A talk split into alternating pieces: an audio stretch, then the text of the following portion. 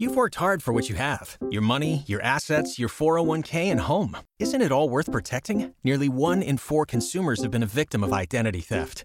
Lifelock Ultimate Plus helps protect your finances with up to $3 million in reimbursement. LifeLock alerts you to identity threats you might miss, and if your identity is stolen, your dedicated U.S.-based restoration specialist will work to fix it. Let LifeLock help protect what you've worked so hard for. Save 25% off your first year on LifeLock Ultimate Plus at lifeLock.com/slash-aware. Terms apply. We're excited to announce that our very own podcasting platform, Zencastr, has become a new sponsor to the show. Check out the podcast discount link in our show notes and stay tuned for why we love using Zen for the podcast. You're listening to the Archaeology Podcast Network. Hello and welcome to the Archaeotech Podcast, episode number 107. I'm your host, Chris Webster, with my co host, Paul Zimmerman. Today, we talk about the latest in GPS technology with Matt Alexander of Anatum Field Solutions. Let's get to it. All right, before we get started, here's a quick bio on Matt. Matt has worked as a field biologist all over the country and has always been a tech geek. He began assembling a mobile GIS mapping solution in 2010 to replace Windows handheld GPS equipment and paper data sheets.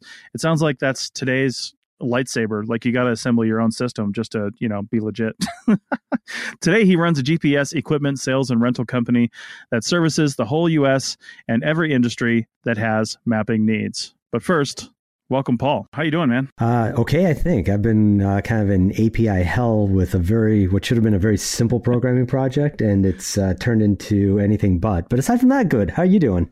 Nice. Not too bad not too bad. Keeping it uh, keeping it going. I, have got some new work stuff that I'm that I'm going to be working on and working with here shortly, and it's going to actually be my app of the day. So I'll talk about that in the app of the day segment. For now, I, before we get to our guest Matt today, I've got to mention something because I was such an idiot for not saying it back on episode 105 when we were talking about that was the good fast cheap pick two episode. Mm-hmm. And we were I mentioned specifically that there are no programs or computers out there that are specifically built for archaeology that are in you know popular use. And uh, you know because we adapt things for archaeology in a lot of cases like like gis we're going to talk about today. Esri wasn't built for archaeology but we use it for archaeology right? Mm-hmm. WildNote wasn't built for archaeology but we use it for archaeology and now we're building modules for archaeology. Well one that i completely forgot to mention and we just had him on as a guest just a couple months ago was Interris Registries um, from uh, michael cappers and Interris Registries was built over in Europe as ArchaeoLink, and it was converted. His, his version here was converted to Interris Registries. Go back and listen to that episode. I'll, I'll put the link in the show notes to it. But it was built specifically for archaeology. And so if you're looking for something from a infield, uh, really built for excavation, to be honest, um, but he's adaptable to other things. But if you're looking for excavation and uh, collections management type stuff, uh, for archaeology, then check out Interris Registries, and we'll have the links to that in the show notes. I had to mention that before I forgot, and we got out of hand here. so, because he sent me an email and he's like, "Hey, heard your podcast. This is built for archaeology." It's like, ah, damn it, you're right. so, okay, so let's bring on our guest, Matt Alexander. How's it going, man? Good. Thank you for having me on. Great, great. So I got introduced to you actually through uh, a colleague of mine at Wild Note because you guys were talking about different things, and she was like, "Hey, you need to talk to Matt. He's got some cool stuff going on." And um, so I went over to your website, and uh, we'll we'll get into all this stuff. But there's just I like what you guys are doing over there from the blog, the sort of training aspect, and, and everything you're doing. So why don't you just give us a short introduction to yourself and and what you're doing with this? What's your company called? And, and I mean, what's the what's the point behind all of it? Yeah, great. Thanks. So our company is Anatum Geomobile Solutions. And as you can tell from the name there, uh, Geomobile, our focus is mobile mapping. So our focus is getting away from the handheld Windows Mobile rugged GPS units that we've all used and seen over the years or decades for some of us, and helping people transition away from that to being able to use their phone or tablet as their actual data collector, their mm-hmm. interface. But along with that, we have to find a high accuracy GPS receiver to be able to get us a better accuracy for our positioning. So with that, we can use what we call the Bluetooth GPS receivers. And that way we can get anything from sort of consumer grade, you know, three meter accuracy to professional submeter accuracy, which I know your field needs, just like the folks in the wetland delineation field, mm-hmm. all the way down to actual survey grade uh, centimeter uh, level accuracy. So our focus is really helping p- people do that transition from what they're accustomed to using with Windows Mobile uh, handheld devices to being able to use a smarter mapping app and have a much bigger variety. You know, back in the day, there was you know maybe a dozen mapping apps available for Windows Mobile. And now with iOS and Android, uh, gosh, there's probably literally hundreds of versions. I got a question for you right off the bat here, so we can get this out of the way. You guys rent equipment um, as well as sales of equipment as well, right? Yeah. So why you must get this all the time? And and I have my solid answer for this, but I want to hear your answer for this because I rent equipment too and I need it. Why rent when you can buy? What is the what is the benefit of renting from you guys when I can just go on eBay and and pick something up, you know, super cheap or or buy brand new? sure. No, that that's a good point. I mean, really the whole rental component to our company came about from the fact that I worked as a field biologist uh, all around the U.S. for mm-hmm. state and federal government and private firms, and a lot of what I did working for private consulting firms was renting equipment, right? You know, the yeah. old Trimble Geos. And so when we looked to transition to this mobile solution, there just wasn't anybody out there. And there was nobody that was really offering advice, and there was no one renting or selling full kits. So when we developed that for this company, we were really excited to take everything that we found annoying with renting and fix it for our rental clients. So the advantage of renting is you don't have to put up you know a big cost expenditure right off the bat and then hope you can keep it busy enough to to get it to pay for itself some point down the road. Instead you know you can get your hands on the latest equipment our technical support and service to help you along the way and then a much smaller price tag for that rental period. And for the companies that really like to go that way and then just pass the cost on to their client as far as the rental equipment is concerned, every couple of years you're always getting something brand new instead of buying mm-hmm. something and, you know, mm-hmm. 10 years down the road you're complaining about it but no one in the company wants to buy a new one because they spent a lot of money on that, you know, piece of equipment 10 years ago. Right. I have a follow up to that actually. Um, back in the day, we used to uh, rent a lot of survey equipment, total stations and the like. And a big advantage of renting versus buying was that uh, when we'd rent it from a reputable surveying firm, they would, uh, you know, they'd calibrate, clean and calibrate between each use. Mm-hmm. And so we'd end up with things that were highly calibrated. Is that still, uh, with the kinds of equipment that you're using, is that a factor? You know, the kind of calibration that you're doing with lasers isn't really necessary with today's mm-hmm. G- GPS or more accurately to call it a GNSS uh, receivers. And the reason I say GNSS is because that means that it can actually track and utilize more than just the American GPS constellation. It can do additionally GLONASS and maybe also the European Galileo satellite. So, if, if that terminology, to be more correct, we say GNSS, which is uh, global navigation satellite system. But with this stuff, the beauty of it is instead of having what we used to deal with with rugged Windows mobile devices, which are an all in one, right? So they're a terrible computer and an okay GPS. Well, now the future where we're at is we've pulled them apart. So we say, okay, let's have a computer and let it let's let it focus on being a computer. Well, our smartphones are darn good computers compared to computers eight years ago. And then that allows the GPS on its own to focus on being a GPS. And when all of a sudden we get better quality in our GPS system and its positioning. So, as far as that sort of you know, calibrating, it's not necessary since it doesn't have lasers and we're not making sure the measurements are all correctly. But what we do personally at our company is we have roof mounted antennas because we're in Portland, Oregon, it rains a lot.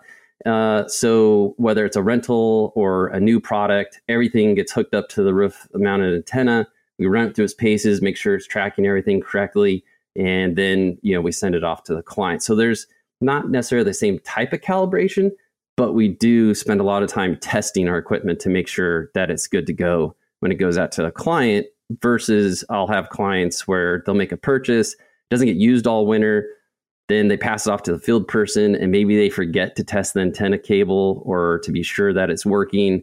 person gets out in the field and realizes it doesn't work. So there is an mm-hmm. advantage in using our rental system because you know we guarantee it's going to come out of that box when it shows up on your doorstep and it's going to be ready to rock and roll from from time one.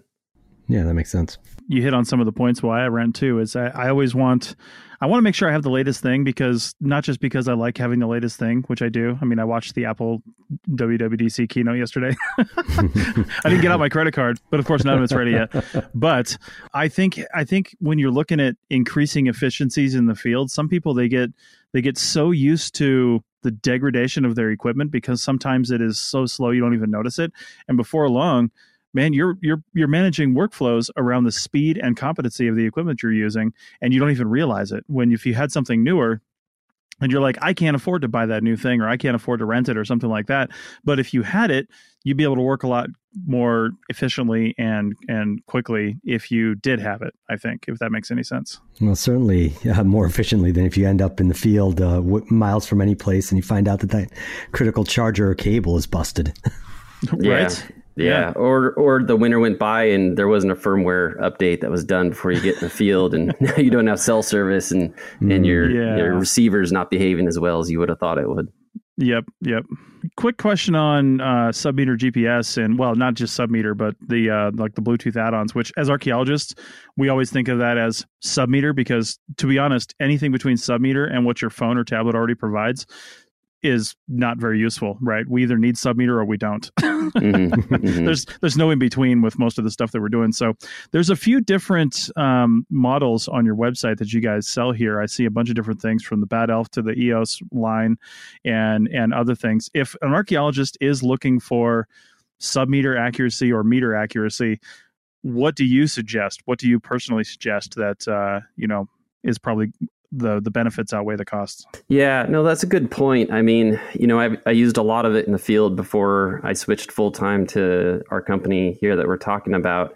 Mhm. And the Bad Elf GPS, you know, they're a funny little device. They're, you know, the size of a stopwatch. They have huge battery lives on them and they've got some cool little features, but they just don't have that sub meter accuracy, you know. Right. And even their newer model, the Bad Elf GNSS Surveyor, it's really in truth a one to two meter device and and they state it as such and we've field tested all of our stuff on a test course that we had uh, established by a professionally licensed land surveyor using a total station. So we know that our points underneath tree canopy are exactly the position that they're supposed to be so we can really test all the receivers and compare them so for your guys' group of you know field surveyors really uh, the eos arrow 100 submeter receiver is really the best choice on the market. Um, I mean, not to get too sales pitchy, but the reason why we settled on that because we were an agnostic reseller and, and we were selling you know five different brands back in 2016 until we really put them through their paces and said, okay, if I were to go back in the field and start doing surveys again, what would I take with me? And that's how we Mhm. settled on the EOS Arrow 100. And and the one thing that really helps set it apart from the other competition is the fact that, you know, it will, well, two things really. So it'll Bluetooth connect to iOS, Android, Windows 7, Windows 8, Windows 10, Windows Mobile. It'll work with everything. Mhm. Uh, but the real key feature to it is that it can track and utilize simultaneously all four available satellite constellations right now. And four is amazing. Uh, I mean, I'm sure you guys were mapping back when the only constellation available for navigation to the public was the American GPS. And a you know a day we could use seven of them in the open, we were super excited. But now with the EOS Arrow 100, it can do the American GPS, it can do the Russian GLONASS constellation, it can do the European Galileo, and it can also do the Chinese Beidou constellation.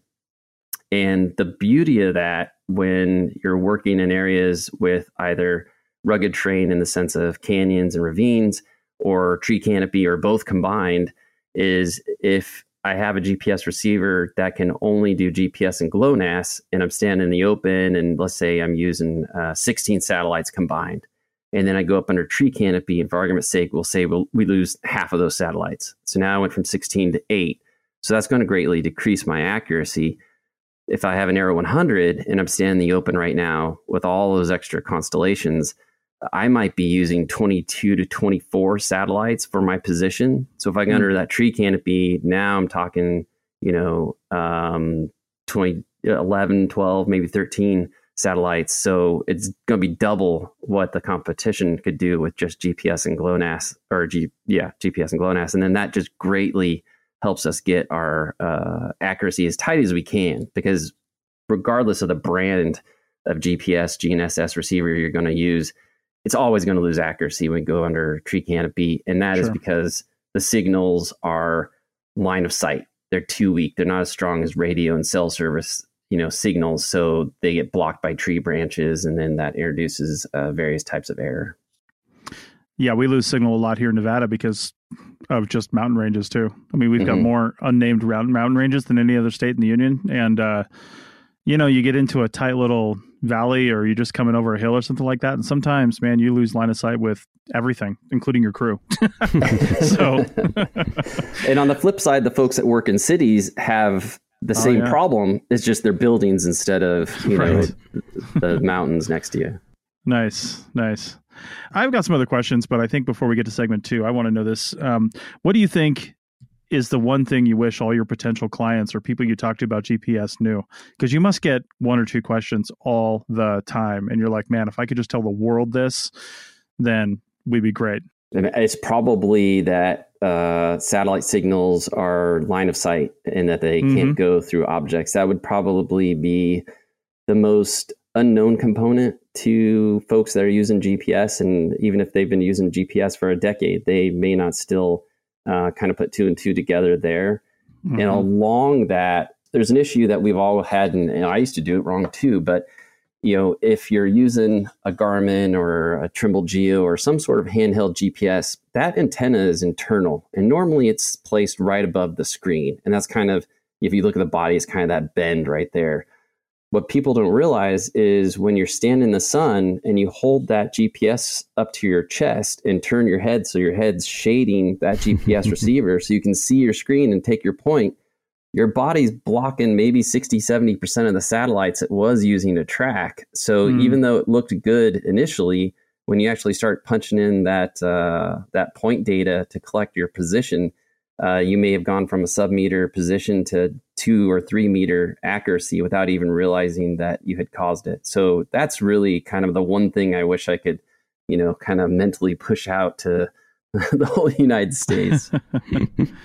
nice. Yeah, that's one thing I always tell people when I'm either teaching them how to use a GPS, usually some kind of Trimble model or something like that that we have in the field, uh, is is face south while you're taking the point up here in Nevada. You know, it's just you're just going to get better satellite reception if you face south, right? Depending on wherever you're at. You know, that's just typically how it goes, I guess. Yeah. Yeah. And that's, are. and that's kind of become a, a little less necessary because oh, the new good. receivers have the addition of Galileo and they have the addition of Beidou. Mm-hmm. And there's just so many satellites now that fa- facing south, yep, that's definitely something that we're all accustomed to and you should be doing with the older models that can't use as many constellations. But now with the newer ones with so many constellations, just getting that. The funny thing is, you look goofy doing it, but really, what you should do is right before you tap that screen and collect that point is to actually kind of hold it out at arm's length uh, about the height of your head so that your body's not blocking anything tap it with that stylus then bring it down to your body shade it with your head so you can see the screen and type in whatever information you have but the the south thing a lot of that was to try to make sure that we were pinging the SBAS satellites and mm, that's where right. our sub meter corrections are coming from hmm. Right well, related to shielding, um, it's been a long, long time since I've done any real GPS mapping, but uh, I mean, we're pushing a couple decades now. At the time, I had a lot of trouble. I was working in Yemen. I was uh, working you know, next to cliff faces frequently. And so there's a lot of trouble with getting good readings, not just because of what was shielded by the cliffs, but also because of reflections. Is that still mm-hmm. such an issue, or has that gotten better with all the extra satellites that you can read? The the reflection is the multipath error where it bounces off that cliff first before it reaches your receiver. So right. we haven't eliminated that. The good thing is is that the more satellites we add overhead, the more a high quality receiver can ignore what it thinks is a problematic signal and focus on the ones that aren't bouncing off that cliff face. Yeah, that's good to know. Okay. Well, on that note, let's take it to break and we'll come back and we have a lot more questions with Matt Alexander back in a second. Chris Webster here for the Archaeology Podcast Network. We strive for high quality interviews and content so you can find information on any topic in archaeology from around the world. One way we do that is by recording interviews with our hosts and guests located in many parts of the world all at once. We do that through the use of Zencastr. That's Z E N C A S T R. Zencastr allows us to record high quality audio with no stress on the guest. Just send them a link to click on, and that's it. Zencastr does the rest. They even do automatic transcriptions. Check out the link in the show notes for 30% off your first three months, or go to zencastr.com and use the code Archaeotech. That's A R C H A E O T E C H. Waiting on a tax return? Hopefully, it ends up in your hands. Fraudulent tax returns due to identity theft increased by 30% in 2023. If you're in a bind this tax season, LifeLock can help. Our US based restoration specialists are experts dedicated to helping solve your identity theft issues. And all LifeLock plans are backed by the Million Dollar Protection Package. So we'll reimburse you up to the limits of your plan if you lose money due to identity theft. Help protect your information this tax season with LifeLock. Save up to 25% your first year at LifeLock.com slash aware. You've worked hard for what you have. Your money, your assets, your 401k, and home. Isn't it all worth protecting? Nearly one in four consumers have been a victim of identity theft. LifeLock Ultimate Plus helps protect your finances with up to $3 million in reimbursement. LifeLock alerts you to identity threats you might miss. And if your identity is stolen, your dedicated US-based restoration specialist will work to fix it. Let LifeLock help protect what you've worked so hard for. Save 25% off your first year on LifeLock Ultimate Plus at LifeLock.com slash aware. Terms apply. Welcome back to episode 107 of the Archaeotech podcast, and we are talking all things GPS with Matt Alexander. Matt, there's a couple terms that I want to talk about, and I've wanted to do this on this podcast for a really long time because we we throw a bunch of terminology around, and especially new people in the field might not understand what the heck we're talking about. Mm-hmm. And I'll start with one that's right on your website because it's one of the I guess classifications or qualifications for the different GPS devices you can get. But what is RTK? Ah, yes. Uh, RTK stands for real time kinematics. Mm-hmm. And basically, what happens when we switch our correction service from kind of what we're used to using with a standard GPS receiver to the real time kinematics is we're speeding up how quickly we're consuming a correction algorithm. And so the technology is a little bit different. We start using additional frequencies beyond a standard submeter receiver. And then that also greatly increases our um, ability to get really highly accurate uh, data. I mean, down to a centimeter.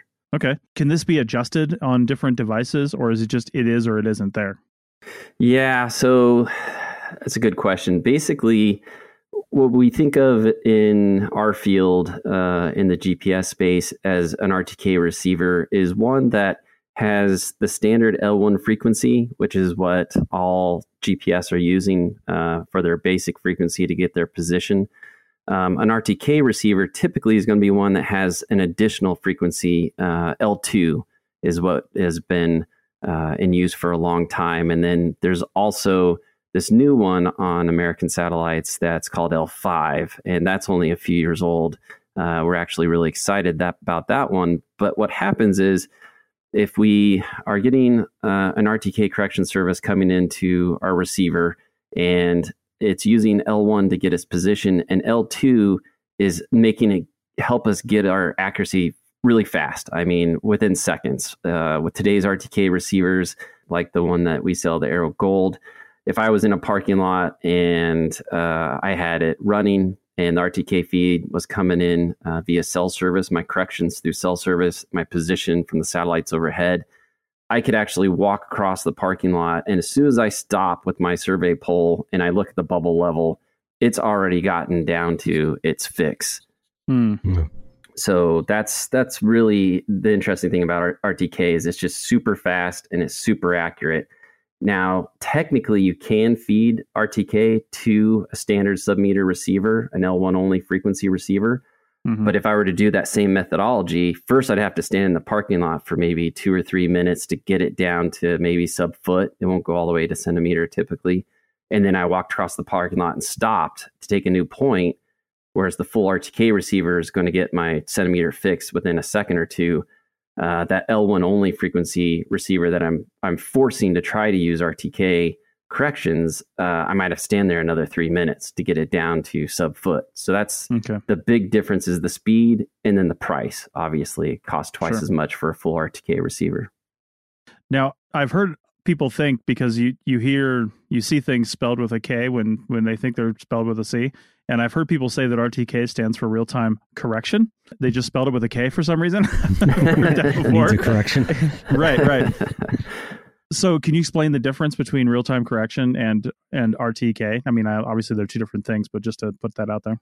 Yeah, I mean, so RTK is real time kinematics, and basically it's just a different type of correction algorithm mm-hmm. that the receiver is consuming.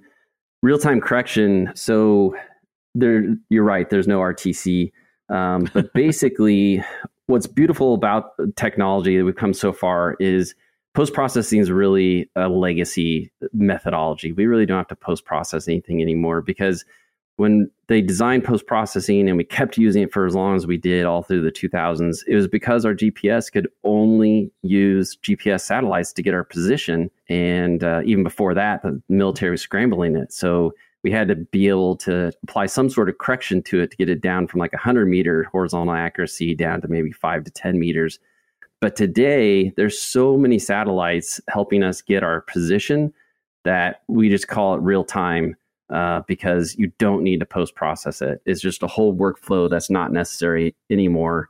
Mm-hmm. People are mm-hmm. really entrenched in it. I've even talked to some people that say they enjoy the process. Uh, most people don't because right. the software is expensive and the process is time consuming. But when we say real time these days, it just means that, hey, man, you know, if your receiver's been, you know, purchased in the last five years, it's probably tracking so many satellites. You can just collect your data as you go and post processing it. You know, I don't know, maybe it's going to give you an extra 10 centimeters, maybe 15. But for the most part, the trade off just isn't worth it. If you rent a device, um, like let's say I rent Trimble sometimes from this one company here in town, uh, when I just got to do a small project, uh, how do you know that you're getting real time correction? Is there an indication on the screen or something like that? Um, so basically, the real time correction is um, an a correction that's coming in from uh, the WAAS satellites that are overhead, and we also call them SBAS. So mm-hmm. SBAS stands for Satellite Based Augmentation System. So all of today's GPS receivers use a correction algorithm coming in from uh, an SBAS system and in North America, the actual name of our SBAS satellites, and there's three of them over North America, they stay in geosynchronous orbit, which means they're always over us. They don't go mm-hmm. over and around the planet like all the other satellites do. The the WAAS stands for Wide Area Augmentation System, and that comes in every seven seconds. And so gosh, it's been so long since I've used a, a Trimble, so I'm not sure where that is in the you. menu. But typically, what you would do is you would look at that particular GPS receiver's sort of interface screen with the satellites where it's telling you what's going on. Nowadays, you know, we're not looking at PDOP anymore because the receivers are are good enough to give us a, a decent accuracy estimate. I, I, still look at PDOP sometimes when someone's having some problems with their receiver, but for the most part, we don't look at it. But in there, there's going to be something called a diff age or a difference age, and you're going to watch it count. So if I'm standing outside with a sub meter receiver, whether it's a Bad Elf GPS for 300 bucks or an Arrow 100 for 3,000 or a Trimble Geo for 8,000, if I find where that diff age tab is and I'm standing in the open, it's going to count up to seven and it's going to go right back down. One, two, mm-hmm. three, four, five, six, seven. One, two, three, four, five, six, seven. So that's telling me every seven seconds I'm getting that correction algorithm from the WAAS satellites or SBAS ah. satellites. If it starts counting up, well, then I'm probably standing under a tree and it's been blocked. Because if I look down at my diff age and it says 300, that means 300 seconds have gone by since the last time I received a correction uh, from the WAAS satellites.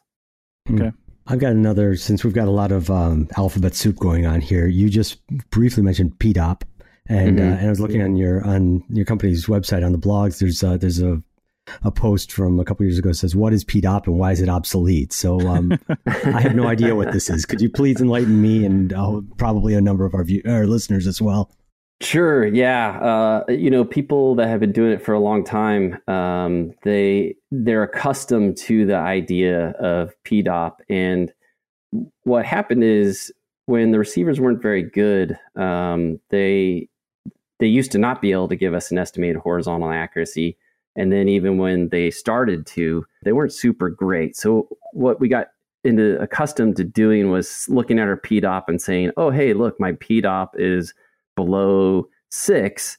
So I'm going to collect my data. And what what that stands for is um, a, di- a dilution of precision. So HDOP is horizontal, V dop is vertical, and, and P is kind of you know your 3D positioning. Mm-hmm. Um, so what it means is a really high P dop means that the satellites above you aren't spread out evenly. And this was a really big deal when we could only track GPS the American GPS satellites.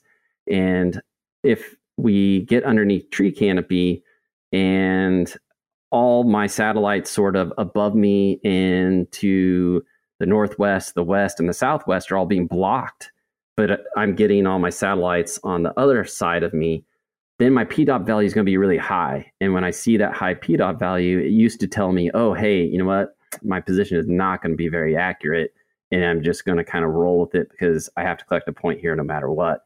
Um, but nowadays, there's so many satellites that I usually we used to get excited if the PDOP was below six, you know, in the 2000s, but now I usually see the PDOP below two.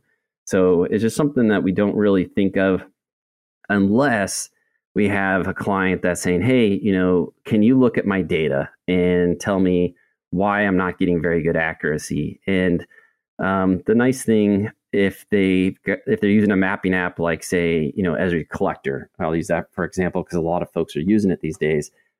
You can actually when you collect your point, you can collect all the additional metadata. And when I say metadata from the satellite, that's your uh, horizontal, vertical position, how many satellites it used when it got your position, the time, PDOP, differential age, and uh, diff status. You know, was it GPS? Was it DGPS, meaning I was getting my submeter corrections, whatever.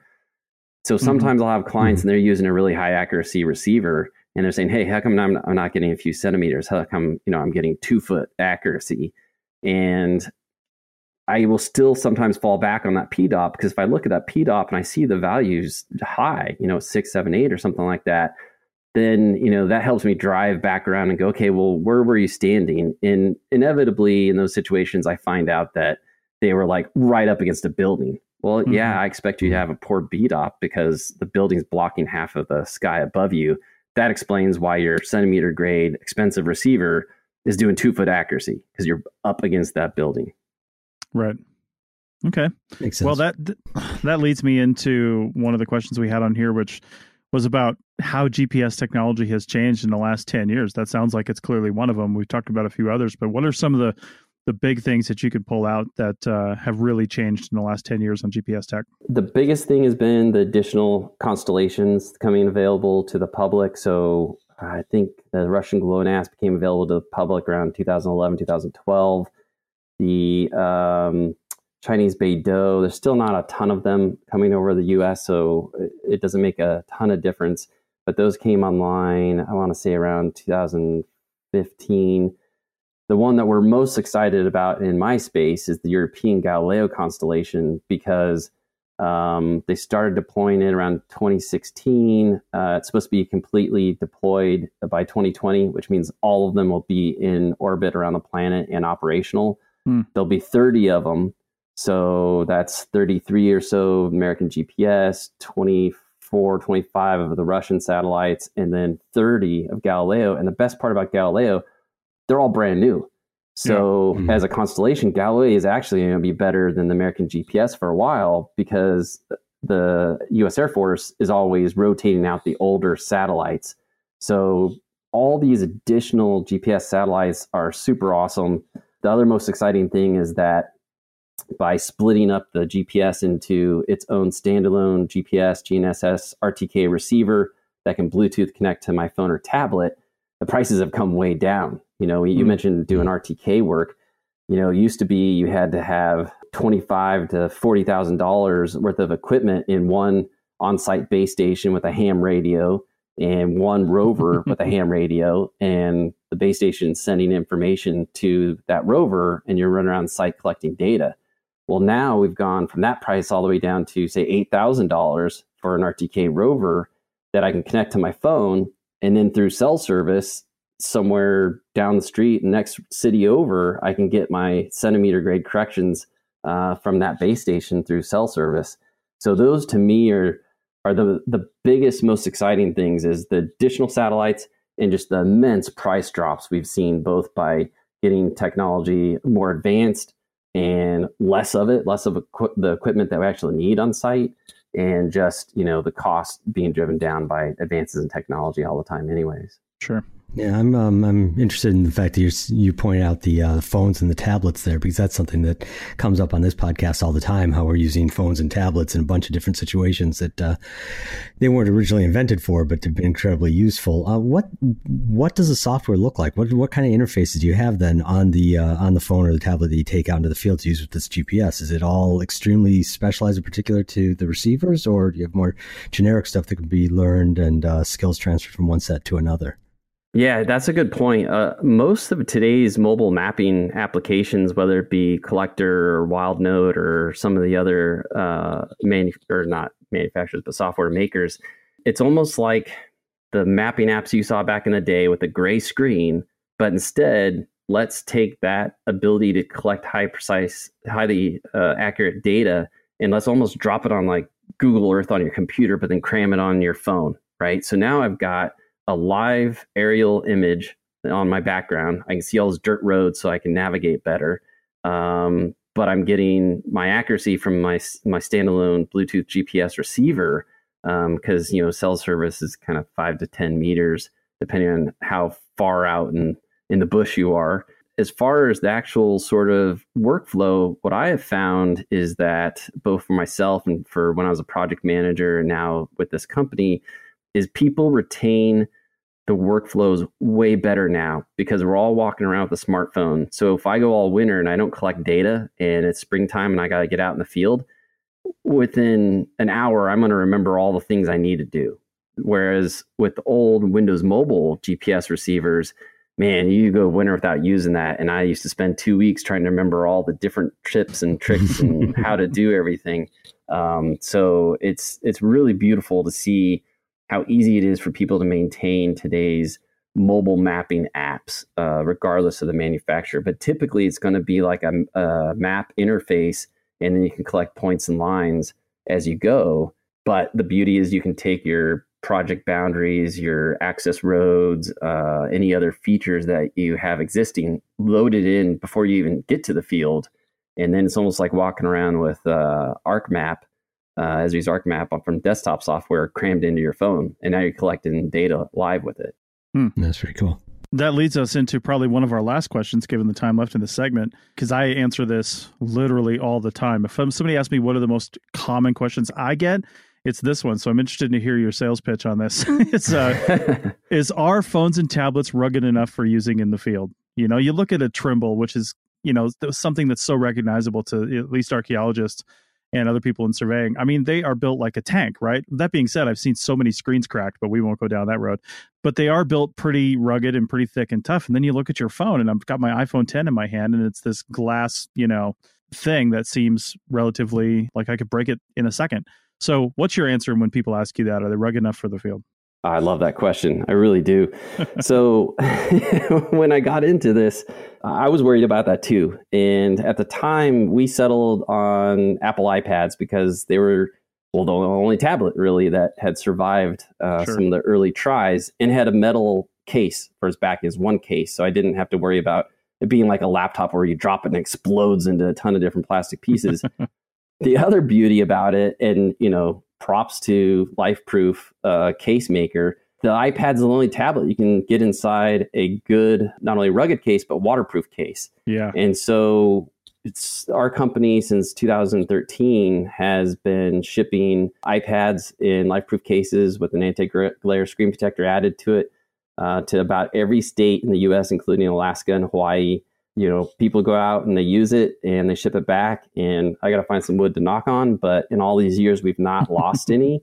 uh, as far as uh, being damaged or cracked screens. And it comes to the fact, and you hit on this. You hand someone a Trimble Geo, and they go, "Wow, this is built like a tank," and they do stupid stuff. You know, they they mm-hmm. throw it across the stream they're about to cross, and uh, I've seen it. yeah, you hand yeah. them a you hand them a tablet, and all this, all bets are off. They're like, "Oh, well, hey, I got to be careful with this." Um, so I, I, don't have any problem with phones and tablets in the field. People generally take care of it much much better than if you hand them a, a ruggedized Windows device. Wow, I never really thought about that, but you're totally right. They just think it's this, you know, more uh, hands off kind of thing. Like they don't want to destroy it, so they take better care of it. That's a good. Absolutely. Point. Yeah, it's like getting a rental car. You know, drive it like a rental. there you go. I have no idea what you're talking about. right? yeah, exactly, Paul. All right. Well, we're pretty much out of time. We're going to hit the app of the day segment next. But first, where can people go to learn more about your company and to rent or buy devices from you guys? Yeah, great. Thank you. So they can visit our website at agsgis.com. And uh, we've got a blog on there with plenty of great articles. And we also have information on rentals and purchases, or they can give us a call at 1 800 980 4649. All right, perfect. And I really do have to uh, congratulate you and applaud you for your blog because so many companies are just out there to sell stuff, and nobody's interested in education and and really just talking about things. And I think, you know, your your blog posts there. I, have read a bunch of them so far. When I talked to you uh, about a month ago about this, and they're just they're just really good well written posts about just really candid you know things that you guys are doing and dealing with and and it you can tell that you're you're really into this and you're not just in it to sell stuff and make money like some of the other bigger companies out there Hey man, I really appreciate that. Um, we, we, do work really hard to try to just educate folks, even if they don't buy or rent from us. I, I have plenty yeah. of phone call conversations with people just asking questions, and I may never hear from them again. But you know, if it helps them get in the field and collect their data and get out, then I'm happy because I I spent a lot of time living in hotels and eating Subway, so I know where they're coming from. indeed, indeed. So, all right. Well, thanks a lot, Matt. And uh, over the break, we're going to try to convince him to come back for the app of the day segment. But until then, we will be back in just a second. Uh, the links to everything we mentioned, including the website uh, that Matt just mentioned, is in the show notes. Back in a second.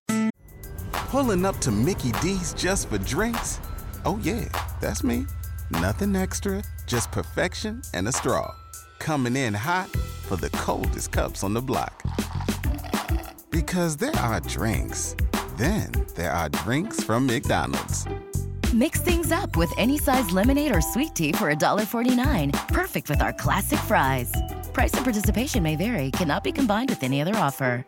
Ba da ba ba ba. You've worked hard for what you have your money, your assets, your 401k, and home. Isn't it all worth protecting? Nearly one in four consumers have been a victim of identity theft. Lifelock Ultimate Plus helps protect your finances with up to $3 million in reimbursement.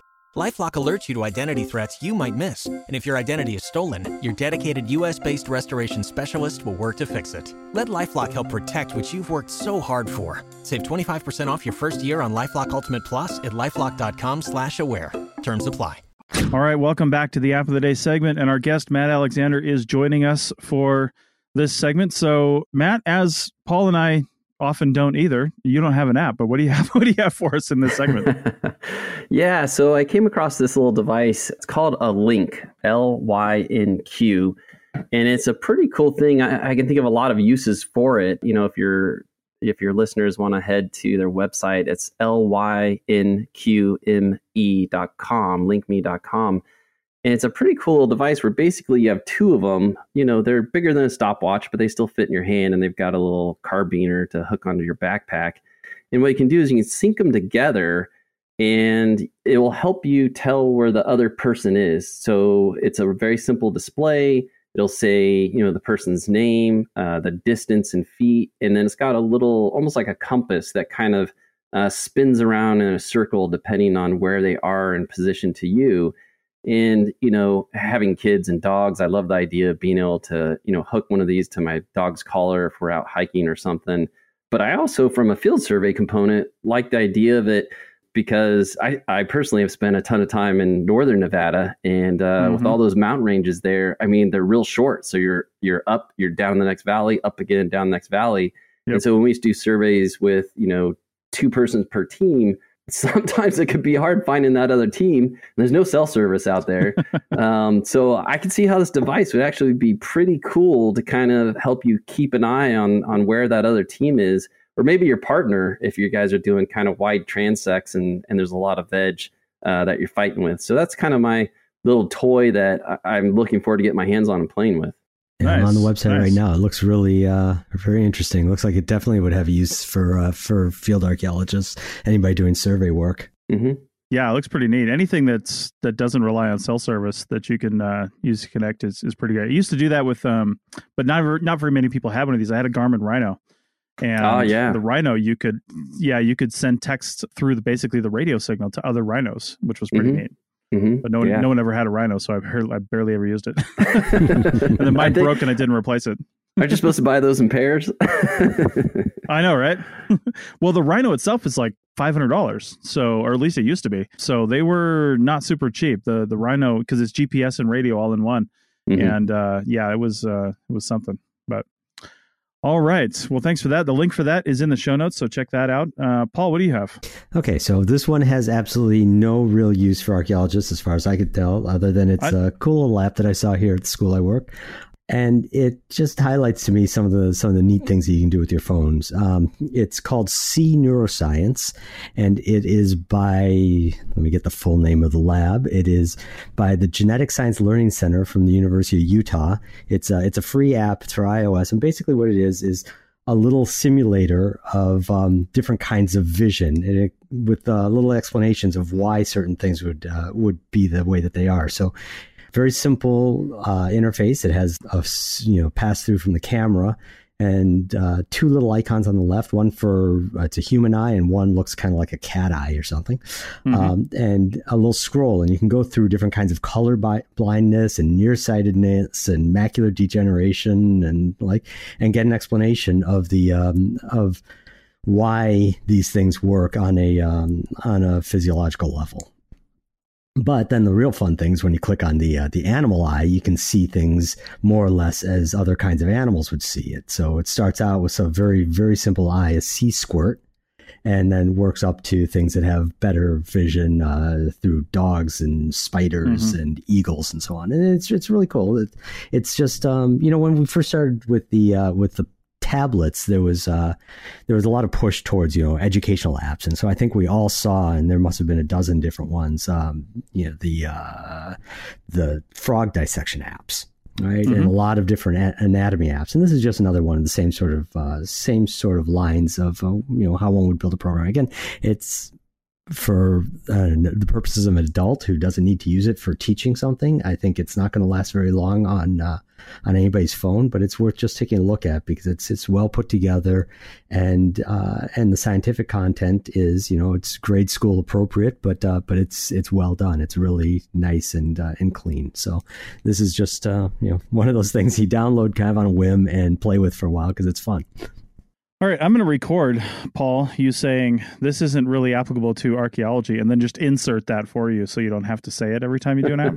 uh, yeah, I know. I start everything with that. Um, and then we usually figure out a way that it might actually be applicable for archaeology. Yes. But this one, you know, most of I'm my exposure hard to time. apps is here at the school that I work. And uh, yeah, we use archaeology in the curriculum a lot, but we don't actually go out and do real archaeology. So um, nice. I'll bring in, you know, learning programs too when I have to. All right. Well, I am going to, in the editing process, copy and paste you saying that into mine because mine also has nothing to do with archaeology. Is it actually um, an app, though? It has an app. Well, okay. So. Cheater. I know. No, it is an app. It is an app in the sense that it's mostly a web app, and it's called Donesafe. D O N E S A F E dot com. And I'm mentioning this because weirdly, uh, I work at a co working facility. That's not the weird part but I work at a co-working facility and I have an office and I moved I moved offices upstairs uh, where I'm at here just a few months ago, um, just just because I needed you know some different style of space. And uh, there's two desks in that office, and the guy that uh, started a couple months ago, that's now my office mate. He works for this company called Donesafe, and I heard him talking. He does a lot of sales calls. That's what he does is sales. And I heard him talking, and I was like, man, the, what he's talking about sounds a lot like WildNote. And of course, I work for WildNote as well. And it turns out Donesafe is kind of the WildNote, but specifically for safety. And I'm mentioning this because there's a lot of companies that might be listening Mm. to this, or people that work for bigger companies that have very specific safety reporting requirements. And I'm thinking about companies that work on mines, things like that. So they have the web application, which is really, from what I've seen so far, it's really more for the administration of a safety program. You can have training modules on here. He showed me the whole back end on this thing. You can have training modules. So if you've got like an onboarding training that a lot of companies do, you can set somebody up with an account. They come right in, they go right through the training modules. They can watch videos, they can do, you know, uh, they can be graded, scored, whatever needs to happen. You can do all that right there, and then it marks that you've actually watched these things. You can also report incidents, report near misses, report whatever you have that needs to be reported within here and then it goes to uh, it goes to the person or people that you designate and then they can go through an incident investigation like checklist all through Donesafe And all of this is fully customizable as well. So when I said they, when I was thinking app, I always think mobile apps, but of course web apps are apps. But they do have a mobile app for um, at least for iOS. I was actually trying to look around on the website to see if they have a Android app as well, and I imagine they would, but honestly don't know. I have to have somebody with Android uh, download it because I didn't think to ask before I came downstairs to record the podcast. But uh, the web app, the mobile app is just for incident reporting, which is pretty great. So if you got people out in the field and something happens, they can instantly, you know, once they stop the bleeding, they can open up their app and then go in and then immediately report this incident. And it goes to the safety manager or whoever's in charge of the system. And then they can start taking action on the incident. Because I know, like, man, we're working in mines out here in Nevada, the whole MSHA thing. I mean, when something happens, MSHA needs to know within a, real, a really, really, really short period of time. If somebody dies, they have to be notified within 24 hours, I believe, if not if not quicker. So having these sorts of reporting systems is really great, and there's a lot you can do with it. I mean, they've got form builders in there that will allow you to do a lot of different things similar to WildNote, but I would say if you're going to choose a platform, you got to think, what am I doing the most of? So if you're if you don't have a robust safety system, then use WildNote and create safety forms within there. But if you do have a high focus on safety, but a little use for other forms, then use something like DoneSafe for your safety reporting, and then you can create other forms that are kind of in the system that you can use for different things. So yeah, it's really interesting how he was placed in an office with me, and we do virtually the same thing, but for different industries. So very very similar deals. So anyway, uh, I just wanted to mention that because I think a lot of companies that are listening right now, or people working for bigger companies, could definitely use something like this, even from a just a training standpoint, not even really the safety aspect, but just from onboarding training and ongoing training, the, the ability to view and track all that within that platform is is uh, is pretty great. So, anybody have anything else?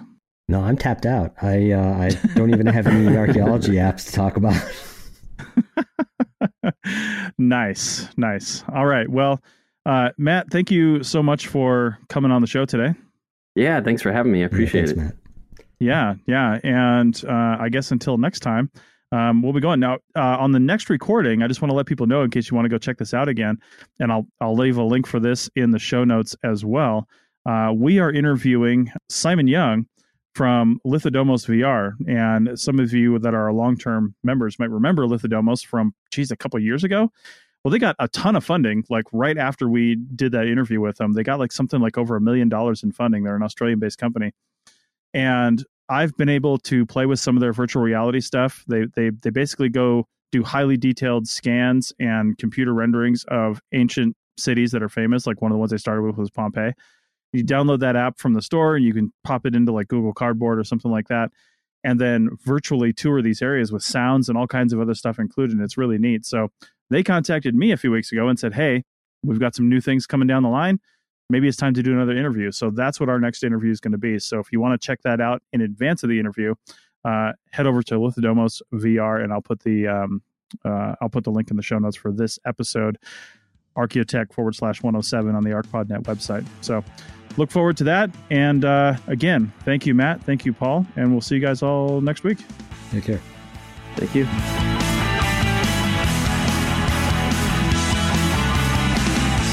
Thanks for listening to the Archaeotech podcast. Links to items mentioned on the show are in the show notes at www.arcpodnet.com slash archaeotech. Contact us at chris at archaeologypodcastnetwork.com and paul at lugal.com. Support the show by becoming a member at arcpodnet.com slash members. The music is a song called Off Road and is license free from Apple. Thanks for listening.